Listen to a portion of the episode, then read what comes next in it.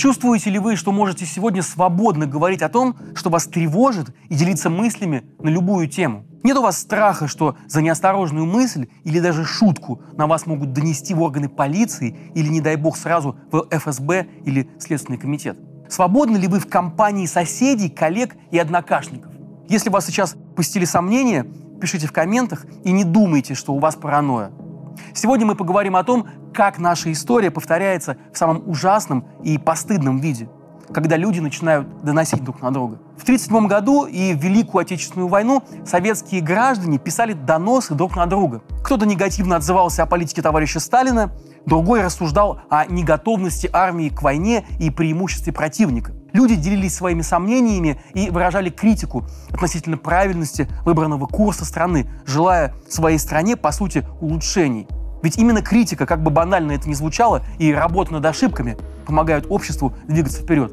Но в СССР считали иначе, и вместо решения озвученных проблем проблемой признавались те, кто их озвучивал или даже просто шутил и иронизировал. Доносы писали и в самой армии, писали и на производстве, и в тылу, и после коммунальных кухонных склок писали тоже. И на тех, кто складывал анекдоты про власть большевиков, например. Людей отправляли в лагеря по 58 статье УК РСФСР, как врагов народа, а кого-то и вовсе расстреливали в великую путинскую спецоперацию, которую россиянам запрещено называть войной. А что это такое, если с воздуха наносили удары прямо по центру городов-миллионников? Это и есть война. Российские граждане вспомнили этот навык. Спустя 80 лет люди по-прежнему пишут доносы. Кто-то открыто критикует нападение на соседнюю Украину, другой не поддерживает курс Путина и принятые им в связи со спецоперацией законы – или даже вовсе шутит над ним, проявляя неуважение к символу власти. Но разве же это новость для нашей страны? Страна вновь пошла по траектории 37-41 годов. Изменилось лишь одно. Вместо 58 статьи сегодня в обиходе не менее резиновая 207.3 статья УК РФ, карающая за фейки российской армии.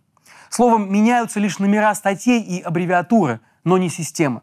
С вами Павел Коныгин, это формат разбора, и сегодня мы поговорим про то, как россияне доносят друг на друга. Подписывайтесь на продолжение следует в Ютубе, смотрите нас в трансляции «Дождя», а чтобы следить за важными новостями и нашими лонгридами, подписывайтесь на нас в Телеграме.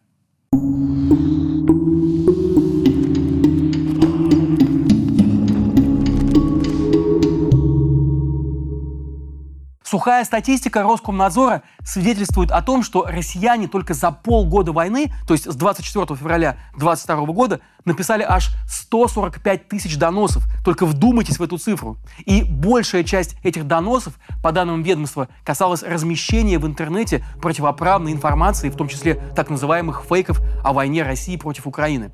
Чаще всего россияне обращались с просьбой заблокировать ресурсы с проукраинской пропагандой. В годовом выражении число доносов выросло на четверть. Соседи, преподаватели, ученики школ, коллеги, отдельные публичные люди и деятели шоу-бизнеса, деятели культуры, политики и чиновники – кто угодно сегодня может написать донос из-за случайно услышанной критики войны России против Украины. Даже светские львицы в России пишут доносы. Все вы, например, знаете продюсера Яну Рудковскую. Яна Рудковская очень трепетно относится к своим завтракам. Вот она фотографирует и выкладывает в свой открытый Инстаграм убранство стола, изящные приборы, салфетки Диор, старинные фарфоровые тарелки, вазы и подносы, винтажное серебро, как подчеркивает купленное на аукционах, и в них лежит еда, недоступная большинству соотечественников. Рубрика называется «Мои завтраки». Часто на странице ее инстаграма как бы случайно попадает и убранство самого особняка, а также сад в стиле дворянской усадьбы и много других интересных вещей. С началом войны рубрику «Мои завтраки» стали иногда сменять семейные портреты семьи Рудковской с хэштегами «За мир», «Stop Russian Hate», «Своих не бросаем», «Россия» и «Я русская». Яна Александровна очень активно поддержала вторжение России в Украину. Для своих мыслей, касающихся геополитики, Рудковская даже завела специальный канал под названием «Голубь мира» Яна Рудковская. Именно там светская львица, патриотка, любительница западных брендов и старинного фарфора иногда размещает доносы. В конце сентября она выложила видео акции «Маяковские чтения», которая прошла у памятника Владимиру Маяковскому в центре Москвы. Молодые люди тогда, как вы помните, читали свои стихи, в которых выражали несогласие с политикой России и военными действиями в Украине. Патриотические чувства этой Рудковской возмутил зачитанный юным стихоплетом, как она выразилась Артемом Комардиным, отрывок из аморального стихотворения. Сложно представить, что такой спич может звучать из уст нормального парня. Кто его воспитывал? И стоит ли за такое давать им только административное нарушение? Таких товарищей надо срочно на передовую под руководством бойцов Рамзана Ахматовича. Они ему быстро мозги вправят, написала Яна Рудковская. Вскоре московскую квартиру Камардина взял спецназ. Без судебного решения и без понятых. Во время задержания опера и спецназовцы изнасиловали Камардина гантелей и сняли это на видео. Молодого человека заставили извиняться на камеру перед так называемыми защитниками Донбасса. Артем находится в СИЗО по уголовному делу о возбуждении ненависти либо вражды. Именно из-за стихов, которые так огорчили Яну Рудковскую. А за то, что с ним сделали при задержании, никто так и не ответил. После начала войны в Украине верхушка Русской Православной Церкви в лице патриарха Кирилла не только не осудила военные действия, но и благословила российскую армию и представителей Росгвардии на участие в боевых действиях. После начала вторжения в Украину практика доносов не обошла и Русскую Православную Церковь. Самый яркий случай произошел в Иркутске, где священник сообщил о неблагонадежном прихожанине в ФСБ. Тот молился за победу Украины. В настоящее время в отношении этого прихожанина, а зовут его Сергей Угляница, возбуждено дело об административном пока правонарушении, предусмотренном статьей 20.3.1 КОАП РФ – это действия, направленные на возбуждение вражды или ненависти. А настучавший на прихожанина протеерей Сергей Кандыбин регулярно до сих пор служит молебны о победе российской армии. А вот вузы – в октябре 22 года на преподавателя английского языка в филиале Института транспорта, сервиса и туризма в поселке Вартынец Нижегородской области Ольгу Лизункову составили протокол о дискредитации армии. Она позволила себе разговор со студентами о войне с Украиной, а именно перечислила способы, посредством которых можно избежать мобилизации. Преподаватели английского языка Пензенского училища Олимпийского резерва Ирину Ген приговорили аж к пяти годам условно за публичное распространение заведомо ложной информации об использовании вооруженных сил РФ, причем по мотивам политической ненависти. Преступление 45-летней Ген выразилось в том, что она вступила в дискуссию с восьмиклассницами и осудила российское вторжение в Украину. И вот кто-то из ребят записал эту беседу на диктофон, и аудиозапись оказалась в правоохранительных органах. Расшифровку беседы Ген со школьницами приводило пензенское издание «7 на 7». Вот фрагменты этого разговора. То вот Россию же не допустили на соревнования вот Европа, ее отменили у Я считаю, что это правильно. Почему? Пока Россия не начнет себя вести цивилизованным образом, это будет продолжаться вечно. Стали бомбить Западную Украину. Западную Украину стали бомбить. Что вообще непонятно, причем Западная Украина. До Киева хотели дойти, свергнуть Зеленского, правительство. Это вообще суверенное государство, там суверенное правительство. Мы же не знаем, но мы же не знаем всех тонкостей. Так вот именно, что вы ничего не знаете. Вы вообще ничего не знаете. Никто Потому не знает. Я смотрю разные, я смотрю 100, 200 разных независимых источников. А вы ни одного источника не посмотрели. У нас тоталитарный режим. Любое легкомыслие считается мыслью преступлением. Мы все поедем на 15 лет. Пишут доносы и сами преподаватели. Например, учащийся колледжа из города Тейково Ивановской области Исенбулат Даскалиев позволил себе публично сравнить нынешнюю войну России с Украиной с войной в Чечне в начале и середине 90-х годов. После этого педагоги колледжа написали на него донос. В результате Следственный комитет возбудил в отношении юноши уголовное дело по народной уже статье о фейках. Доносят все, ну и, конечно же, коллеги. Вот уж с кем надо осторожнее, так это с ними, с коллегами. В Ростовской области сотрудники одного из центров занятости написали заявление на своего коллегу Николая Нестеренко, который обмолвился, что считает происходящее в Украине общечеловеческой трагедией, а также предположил, что для российской армии высока вероятность капитуляции. Так вот, суд оштрафовал этого мужчину на 30 тысяч рублей.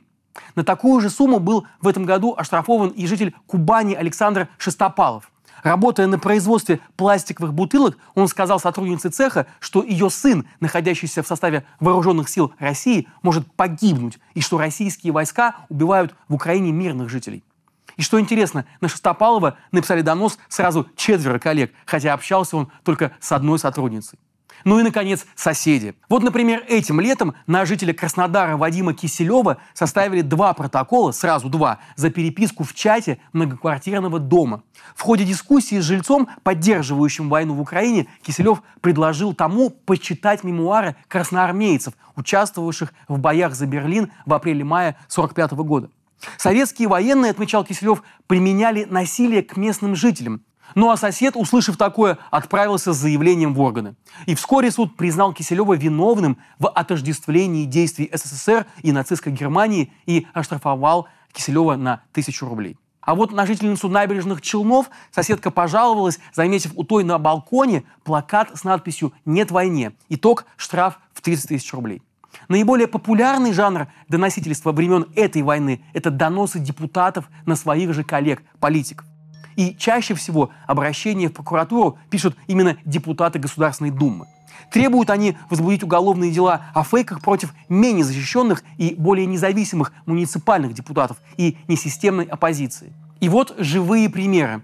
Это получивший 7 лет колонии муниципальный депутат Алексей Горинов, получивший 8,5 лет колонии политик Илья Яшин а также объявленные в международный розыск оппозиционеры Максим Кац и Елена Котеночкина. Доносы на них писали такие тяжеловесы, как единорос Александр Хинштейн и депутат от партии «Новые люди» Олег Леонов.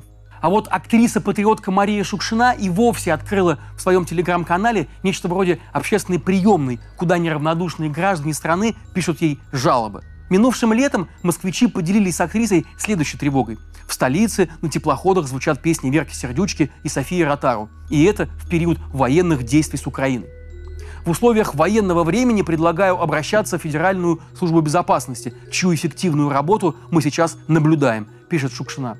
Также актриса призывает сознательных граждан жаловаться в МВД, в Следственный комитет, прокуратуру и Роскомнадзор на деятелей культуры, не согласных с действиями России в Украине и позволяющих себе критику властей. Необходимо призывать органы прокуратуры проводить проверки в отношении таких звезд на предмет соблюдения законодательства о противодействии экстремизму. Но как же так случилось, что наша с вами страна вновь пошла по траектории 1937 года?